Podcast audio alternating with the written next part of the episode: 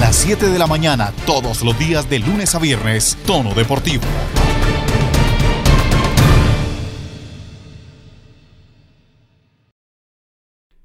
¿Qué tal? ¿Cómo les va? Buenos días, bienvenidos. Esto es Tono Deportivo. Gracias por estar con nosotros en las diferentes plataformas de audio móvil como Spotify o Deezer. Y también gracias a los que se conectan a través de la 106.3 Dulce Estéreo muy tempranito en las mañanas, 7 de la mañana. Ayer la Conmebol dio la noticia de que ratificaba a Colombia y Argentina como sedes para la Copa América, que estamos a un mes de que comience, 29 días.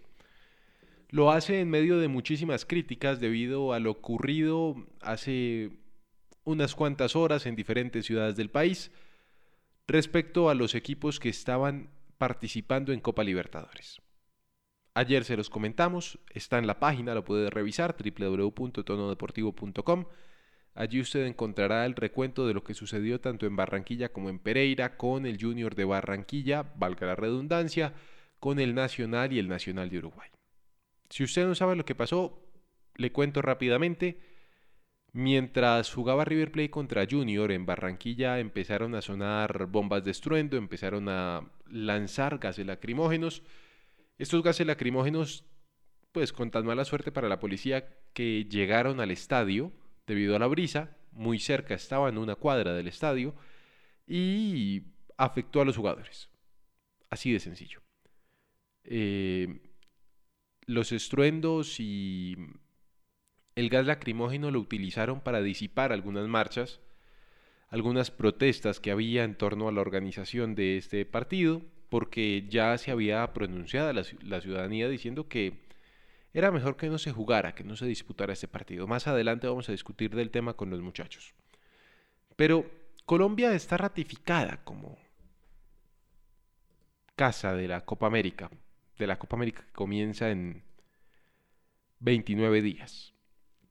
Mientras tanto en Tokio, que es el próximo gran evento que tenemos, además de la Eurocopa, por supuesto, pero pues Tokio es a nivel mundial, Em, anunciaron que el relevo de la antorcha fue retirada de las vías públicas en Hiroshima debido al COVID-19.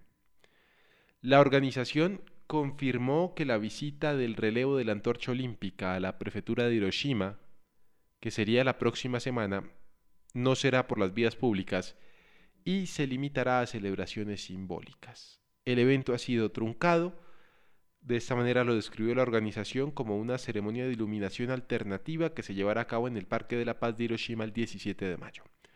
Habrá una nueva ceremonia del gimnasio de la ciudad de Fukushima al día siguiente. Originalmente la llama estaba programada para pasar por seis ciudades cada día. Había esperanzas de que el presidente del Comité Olímpico Internacional, Thomas Bach, estuviera presente para observar el paso de la llama. Sin embargo, su visita a Japón se pospuso. El relevo se retiró también de las vías públicas de la prefectura de Yamaguchi. Eso sí queda claro que eh, se lleva a cabo una ceremonia pequeña en el Parque Central de Yamaguchi, donde el karateka Osora Toyoda encendió su antorcha con una linterna y luego encendió un caldero frente a una pequeña reunión de espectadores con máscaras protectoras. Hasta el momento se sabe que se tomarán medidas similares cuando el relevo llegue a la prefectura de, Okayama el 19 de mayo y a Hyogo, donde debe llegar el 23 y el 24 de mayo. Pero ¿a qué va todo esto? Va a que en Japón, un país en donde solamente han vacunado al 3% de la población porque ellos leen muy bien lo que van a comprar. Sí, o sea, ya ya tienen la plata para comprar las vacunas para todo el mundo pero tienen que saber qué compran, porque a su gente, a su población, pues no le van a meter cualquier cosa. Allá, que los índices de contagio dicen ellos ser bastante altos, pero si lo comparamos, por ejemplo, con los de Colombia, son relativamente bajos, casi ínfimos, están empezando a cancelar cosas importantes como el paso de la antorcha olímpica. Mientras que en Colombia pues el presidente y la Conmebol sale a decir que no, que Copa América hay sí o sí. Mejor dicho, la situación acá está muy compleja y va a seguir compleja. Si bien de a poco se va desmontando el paro, las marchas, hay gente que sigue descontenta y va a seguir descontenta porque como bien lo decía el arzobispo de Cali esta mañana en una emisora nacional, la gente sale a las calles no porque quiera hacer daño, sino porque está descontenta con la situación del país y no se va a guardar hasta que vea un cambio. La cosa está grave. Pero nosotros pues estamos al frente de la batalla y listos para hablar de lo que será la Copa América en Colombia y Argentina. Una defecio de Copa, eso sí, solamente a ellos se les ocurre hacerlo uno en un punto del continente y el otro en la otra punta. Pero bueno, por ahora, bienvenidos, esto es Tono Deportivo. En Tono Deportivo, Ciclismo.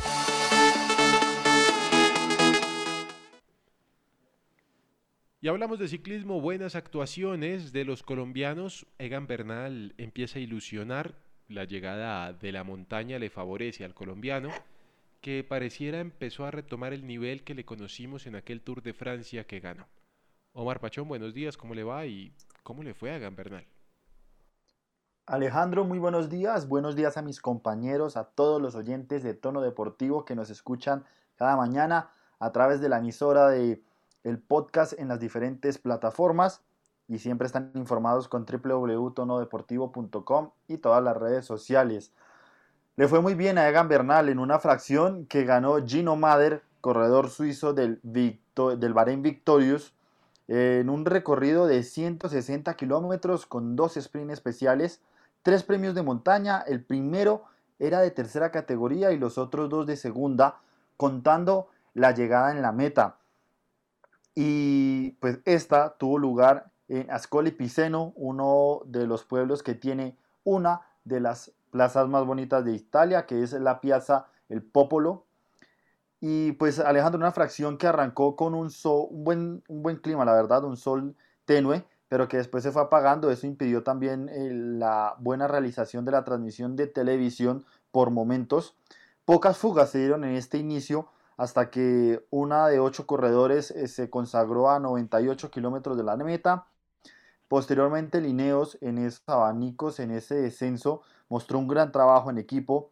Recordemos que Pavel Sivakov, el, corredor ruso, ya no está, igual que Mikel Landa.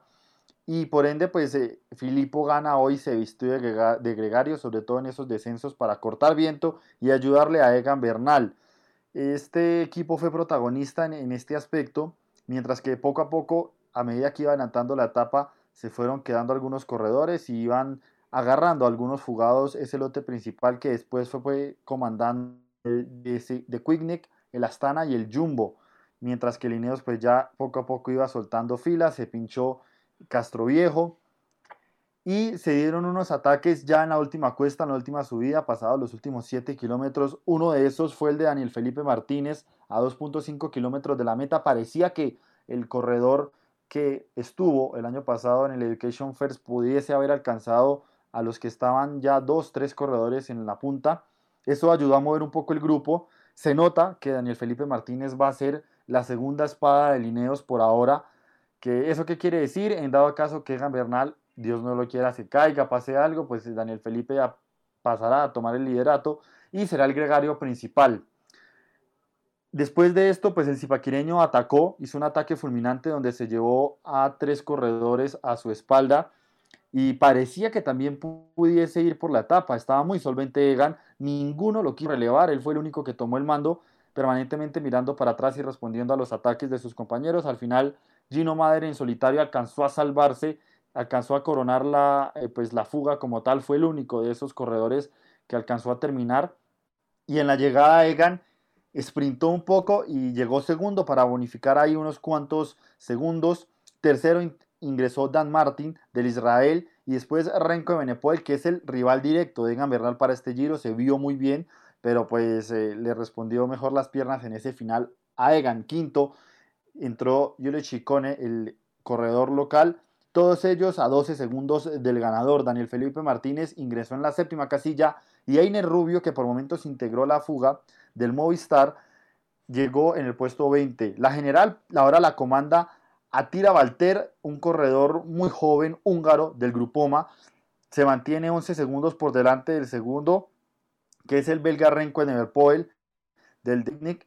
Y tercer lugar es para Egan Bernal, que está a 16 segundos del líder, solamente a 5 de Renko Nevenpoel. Una gran etapa de Egan Bernal que asciende de la casilla 11 a la tercera casilla y Alexander Blasov ya es cuarto a 24 segundos. Daniel Felipe Martínez se mantiene en el puesto 12, muy bien para el corredor colombiano.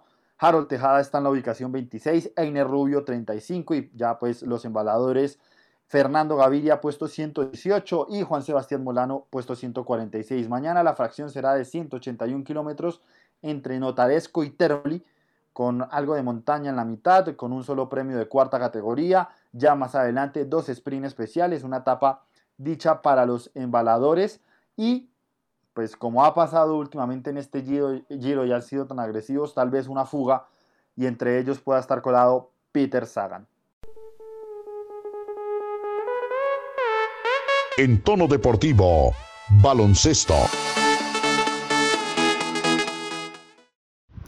Hola, hola, ¿qué tal? Un cordial saludo para todos los oyentes de Tono Deportivo que a esta hora están escuchando lo mejor del baloncesto colombiano y el día de hoy vamos a hablar de lo que ha sido esta semana en la división profesional de baloncesto, en la liga de baloncesto de nuestro país, porque hay equipos que se han consolidado, hay equipos que también han eh, bajado bastante su nivel y están eh, diciéndole prácticamente adiós a lo que sería este torneo eh, de baloncesto o por lo menos despedirse la posibilidad de llegar a los playoffs, ¿no? Porque claramente el torneo se acaba la próxima semana, más o menos el día miércoles, jueves, conoceremos ya los ocho clasificados a la próxima ronda de la liga de, eh, de baloncesto de nuestro país. Empezamos con resultados de los últimos días, del martes, miércoles. Eh, por ejemplo, está el caso este 11 de mayo de la victoria entre, entre Tigrillos y Sabio de Manizales 91 a 65. También la victoria Titanes 96 a 90 ante el equipo de Búcaros. Titanes que se va consolidando de a poco en la punta, 6 salidas y 6 victorias. 72 eh, eh, a 65 ganó el equipo de Motilones. Luego 104 a 83 volvió a ganar Hurricanes de Cundinamarca, que representa, que representa también a San Andrés después de tres partidos sin conocer la victoria. Y eh, Cafeteros que perdió su segundo partido en tres compromisos que ha disputado en la última semana.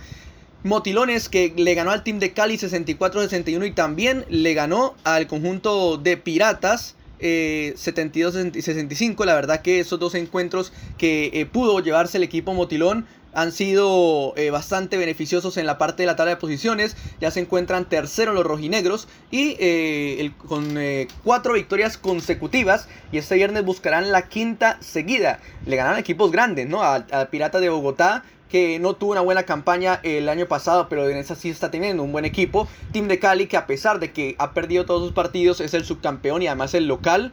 Eh, de este torneo. También le ganó, recordemos, al equipo de Cafetero la semana pasada. Y también a Tigrillos de Antioquia. Le ha ganado a los equipos grandes, a los, equipos interesantes también el torneo. Y perdió contra Titanes, pero eso fue un partido, eh, la verdad, digamos, en el, que, el cual el equipo no tenía tanto nivel de competencia. El primer partido, 12 días de para. Y eh, de pronto hubiera sido diferente si hubiera llegado con más ritmo. Pero el caso es que es la mejor defensa del campeonato. Promedia 69 puntos eh, que le han eh, convertido al equipo de Motilones por partido, solamente 75 ha sido la cifra más alta que le han podido convertir en dos ocasiones. Una de ellas fue porque se fueron a un extra tiempo, que fue contra el equipo de Cafeteros. Y es un equipo duro en la parte defensiva. es verdad, le falta más explosividad en la parte ofensiva, pero esto le ha ayudado hasta ahora para estar en la parte de arriba y contra equipos grandes que se han enfrentado.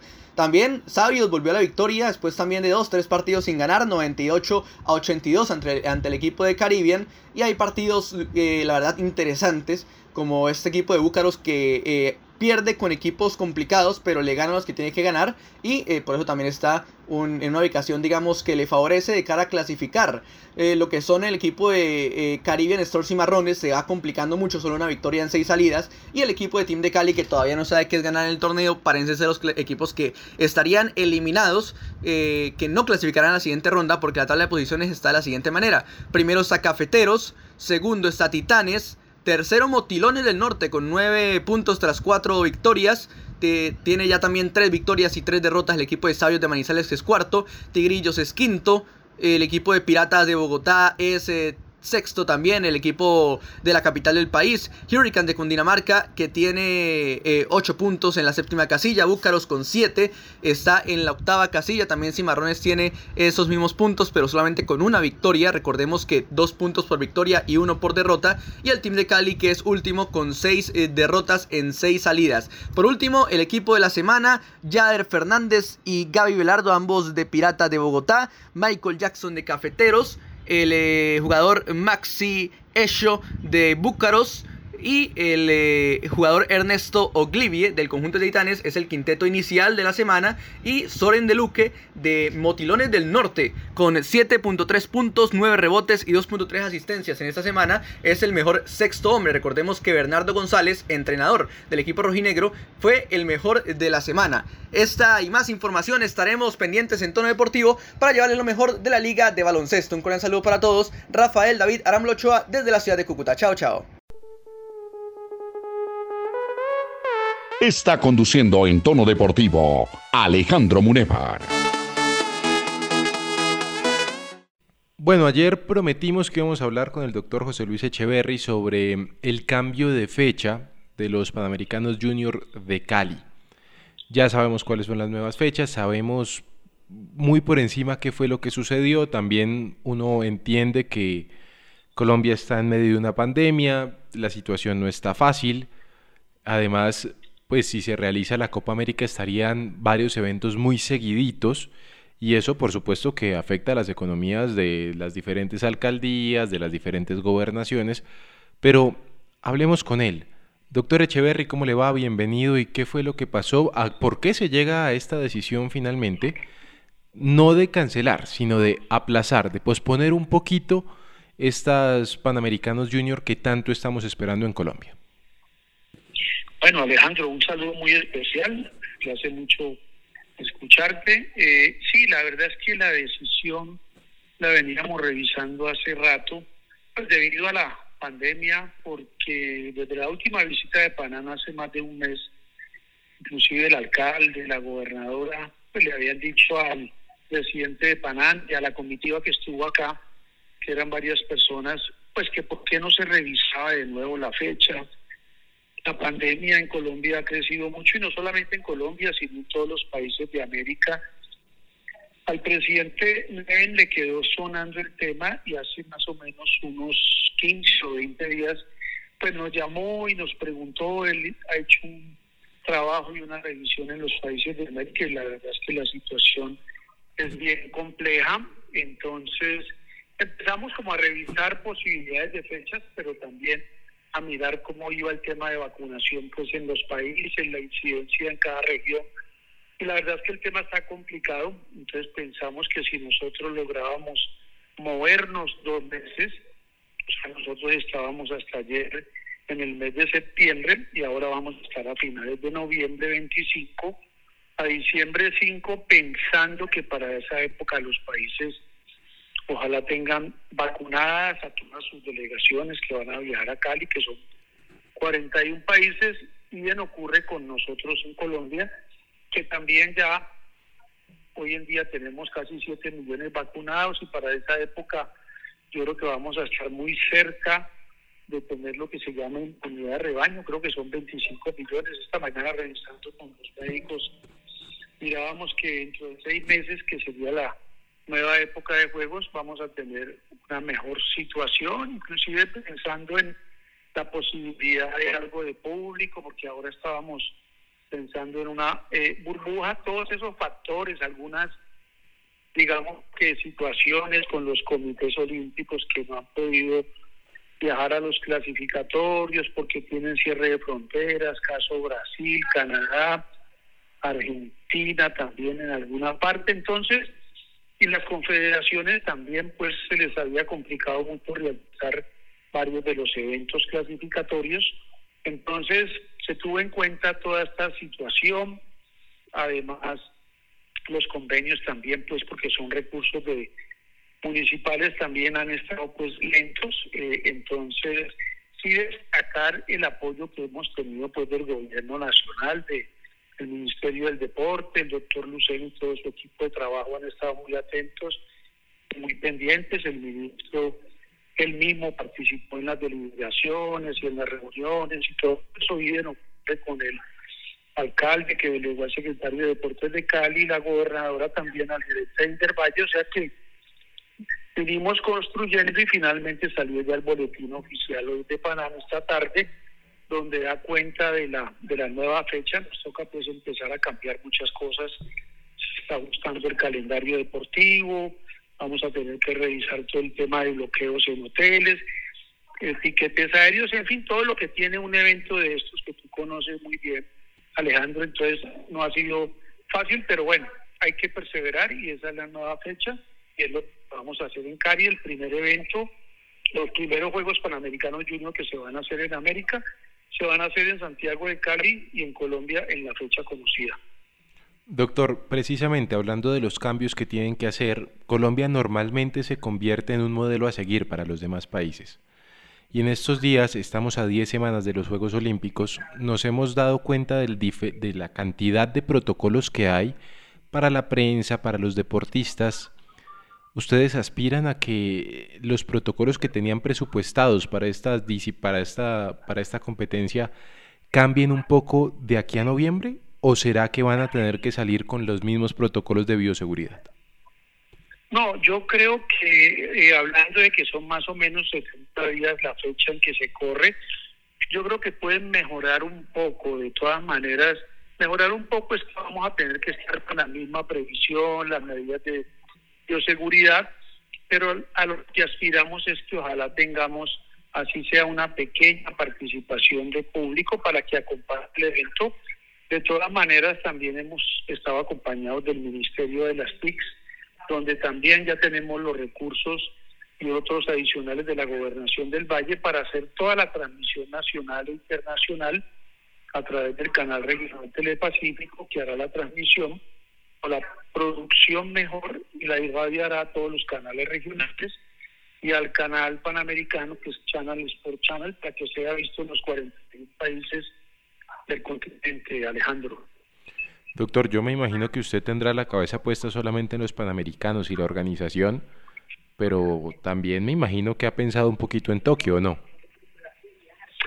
Sí, de hecho hoy tuvimos comité ejecutivo del Comité Olímpico Colombiano, el tercero ya que hacemos desde que se eligió eh, mirando pues todo el tema de clasificación, los seis de buceo que, que llegaron hoy y la posibilidad de uno o dos más de este deporte, el evento de pesas que estamos haciendo aquí en Cali, que también entregarnos otros dos o tres cupos adicionales y mirando las otras posibilidades que hay en otros deportes que todavía afectando 23 de julio es el inicio de los Juegos, perdón, hasta el 7 de agosto, o sea que yo creo que vamos a llegar a la cifra que se había previsto y que el presidente, el nuevo presidente Ciro Solano, ha dicho que son 85 atletas.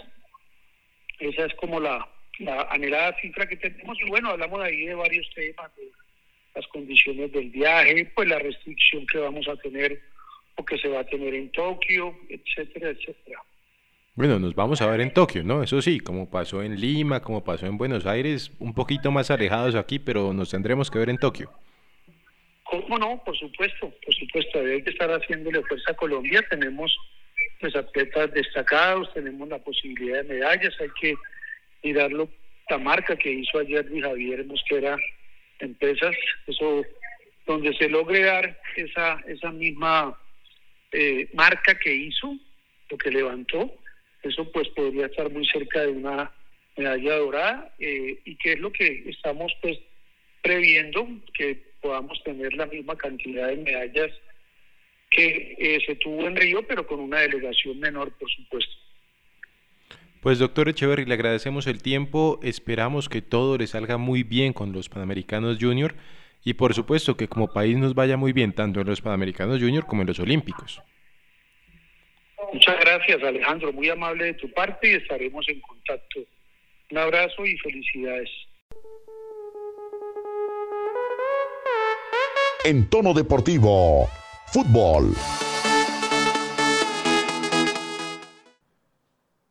Hablamos de fútbol en tono deportivo, iniciamos en Europa porque finalmente, como lo habíamos advertido aquí, se cambió la sede de la final de la Champions League. Omar Pachón.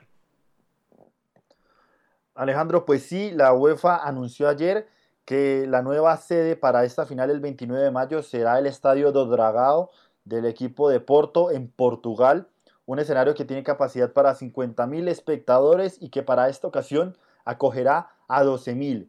6.000 del Manchester City y 6.000 del Chelsea podrán asistir este número de aficionados al país portugués y pues es una noticia que pues es negativa para Estambul porque nuevamente por segundo año consecutivo queda relegado. No se habló si más adelante se iba a proyectar una final en el país turco porque el 2022 se va a jugar en San Petersburgo. Portugal vuelve a, ser nuevamente eh, sede de esta final, segundo año consecutivo. Recordemos que el año pasado se terminó jugando el torneo en el estadio Daluz del Benfica. Ya es la tercera en los últimos siete años para este país. Se pensó en su momento en Inglaterra por las restricciones que había lanzado el primer ministro inglés a los visitantes que lleguen de Turquía y estar en cuarentena mínimo 10 días. Esta situación pues evidentemente tampoco es que le haya gustado mucho a la UEFA porque no quieren que los políticos se intrometan y por ende pues también la opción de Portugal tomó más fuerza y ya fue ratificada. 29 de mayo, Chelsea y Manchester City en el Estadio de Dragao. Muy bien, y pasamos a hablar del fútbol latinoamericano porque hubo bastante polémica el día de ayer luego de los partidos de Copa Libertadores que se disputaron en Colombia. En Pereira, bien lo notaba Santiago Villarraga, mm, los barras del Pereira no dejaron salir a Nacional de Uruguay del hotel. Se tuvo que aplazar el partido una hora, finalmente terminó empatado, un resultado realmente sin relevancia y en Barranquilla debido a las protestas de las personas y a la utilización de la fuerza por parte de la policía y de eh, pues estas bombas de y los gases lacrimógenos se vieron también afectados los equipos que estaban disputando el partido en el Rogelio Martínez. Don Santiago Villarraga, buenos días, ¿cómo le va? ¿Qué repercusiones tuvo esto finalmente en la Conmebol? ¿Qué repercusiones va a tener esto para el país? ¿Qué pasó finalmente? Alejandro, saludo cordial para usted, para mis compañeros y todos los oyentes de Tono Deportivo. Y la primera es que el partido entre Nacional de Uruguay y Atlético Nacional, eso parecía un campo de batalla, porque desde que llegó el equipo uruguayo al estadio Hernán Ramírez Villegas, empezaron con el rifirrafe, sobre todo eh, verbal, con los jugadores de Atlético Nacional. En la cancha también se vio. Y ya terminando y finalizando el partido, eh, dentro ya del camerino, Hubo algunos golpes, también palabras fuertes, porque pues dice Uruguay que Atlético Nacional presionó a la Conmebol para que se jugara el partido y demás. Después de todo lo que se vivió en la noche de, de, la Libertadores, eh, la Conmebol confirmó la Copa América. Confirmó la Copa América, eh, todavía está en duda la liga colombiana porque no hay donde jugar. Los eh, barristas de todos los equipos dicen que mientras eh, estén en paro así no van a dejar que la pelota ruede y eso es lo que le preocupa tanto a la DIMAYOR y a la Federación Colombiana de Fútbol. La Conmebol, mientras tanto, confirmó y Yesurum dice que es un hecho que Colombia va a tener Copa América. Sí, por ahora es un hecho que Colombia tendrá Copa América. Saludos a Juan David Forero, ¿cómo le va a don Juan David? Y el Santa Fe, que sí pudo jugar en Brasil, no tuvo problemas, solamente para viajar un poco, perdió y prácticamente dilapidó toda la posibilidad que tenía de clasificar a la siguiente ronda o de siquiera pensar en Copa Suramericana.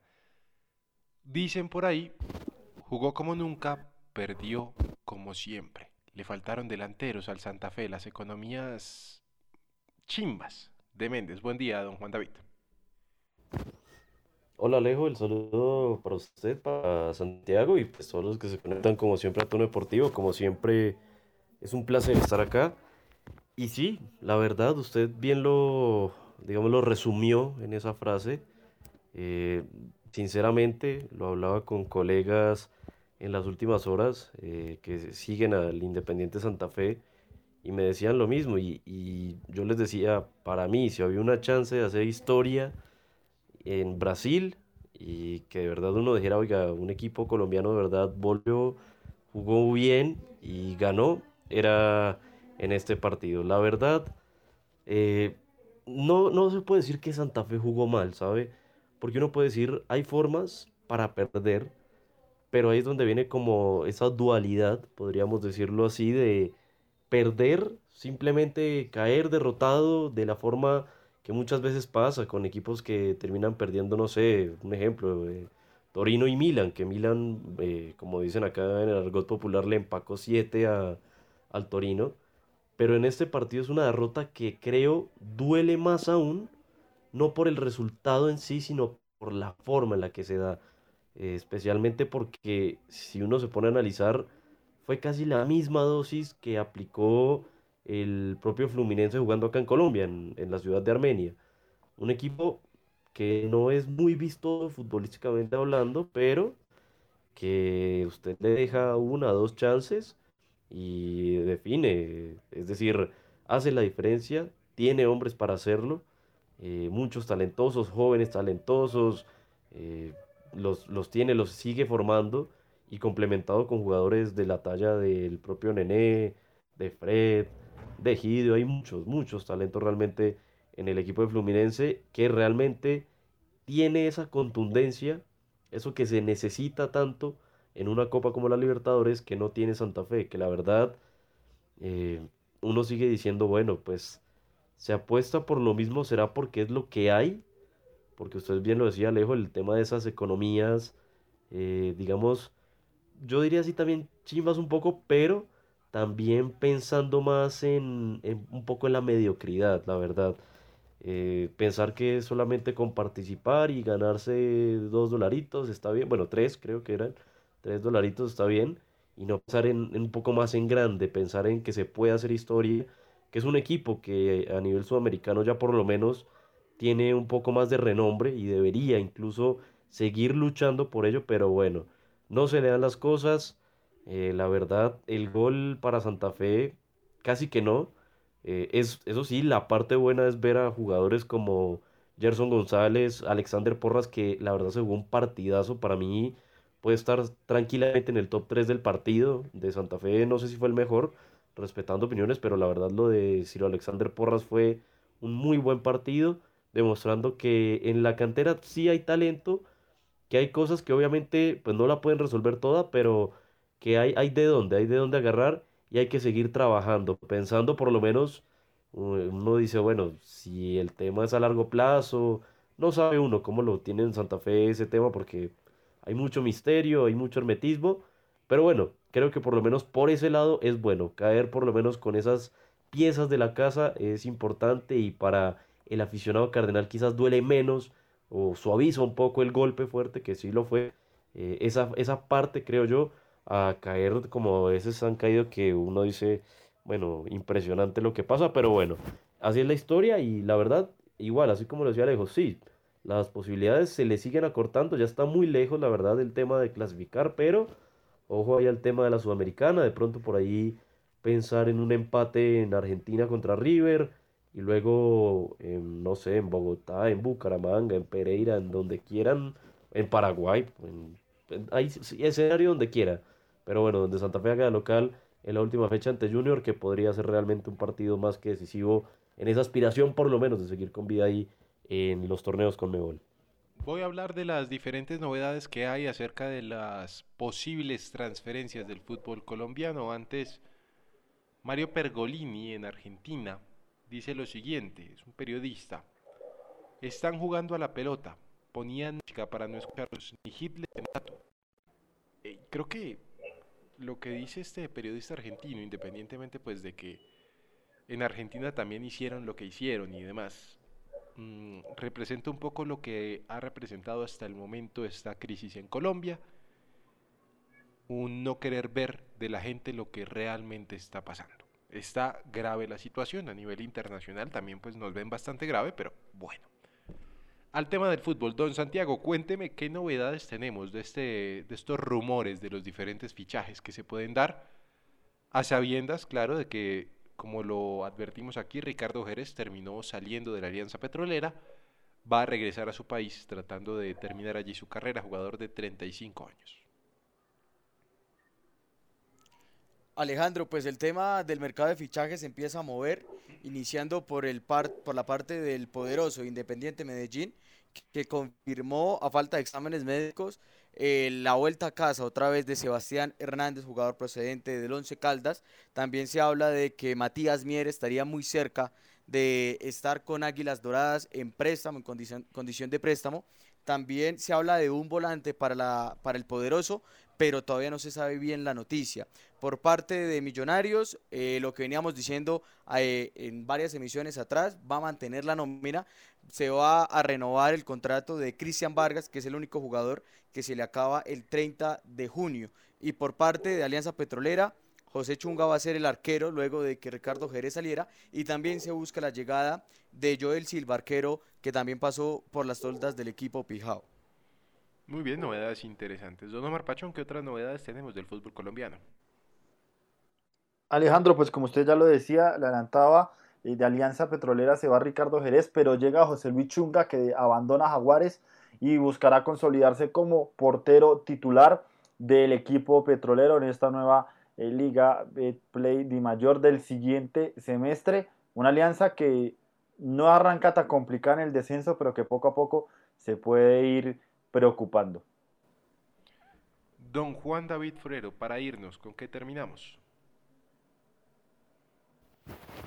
Bueno, Alejo, tenía por acá información ya de lo que va a ser, eh, un poco cambiando el deporte. Ya se han confirmado varios de los que van a estar en las próximas 500 millas de Indianápolis.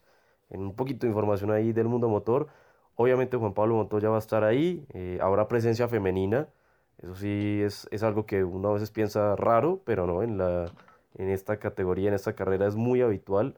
Estará Simona de Silvestro, nuevamente una experimentada también en esta parte. Estará uno de los mejores amigos que tiene en el mundo motor justamente Juan Pablo, el señor Helio Castroneves, que hace unos días estuvo de cumpleaños nuevamente corriendo al servicio del capitán, del señor Roger Penske, entre otros de los destacados, digámoslo así, en esta oportunidad quizás tanto Juan Pablo como Helio y algunos otros que corren eventualmente la categoría van a estar presentes, recordando a Alejo eh, para estar pendientes, bueno, diciéndolo también desafortunadamente acá en Colombia el tema de las transmisiones de la IndyCar ha estado un poco complicado, solamente hay un cable operador que está teniendo ese servicio, pero bueno, son cosas que pasan, ahí como dicen hay que rebuscársela.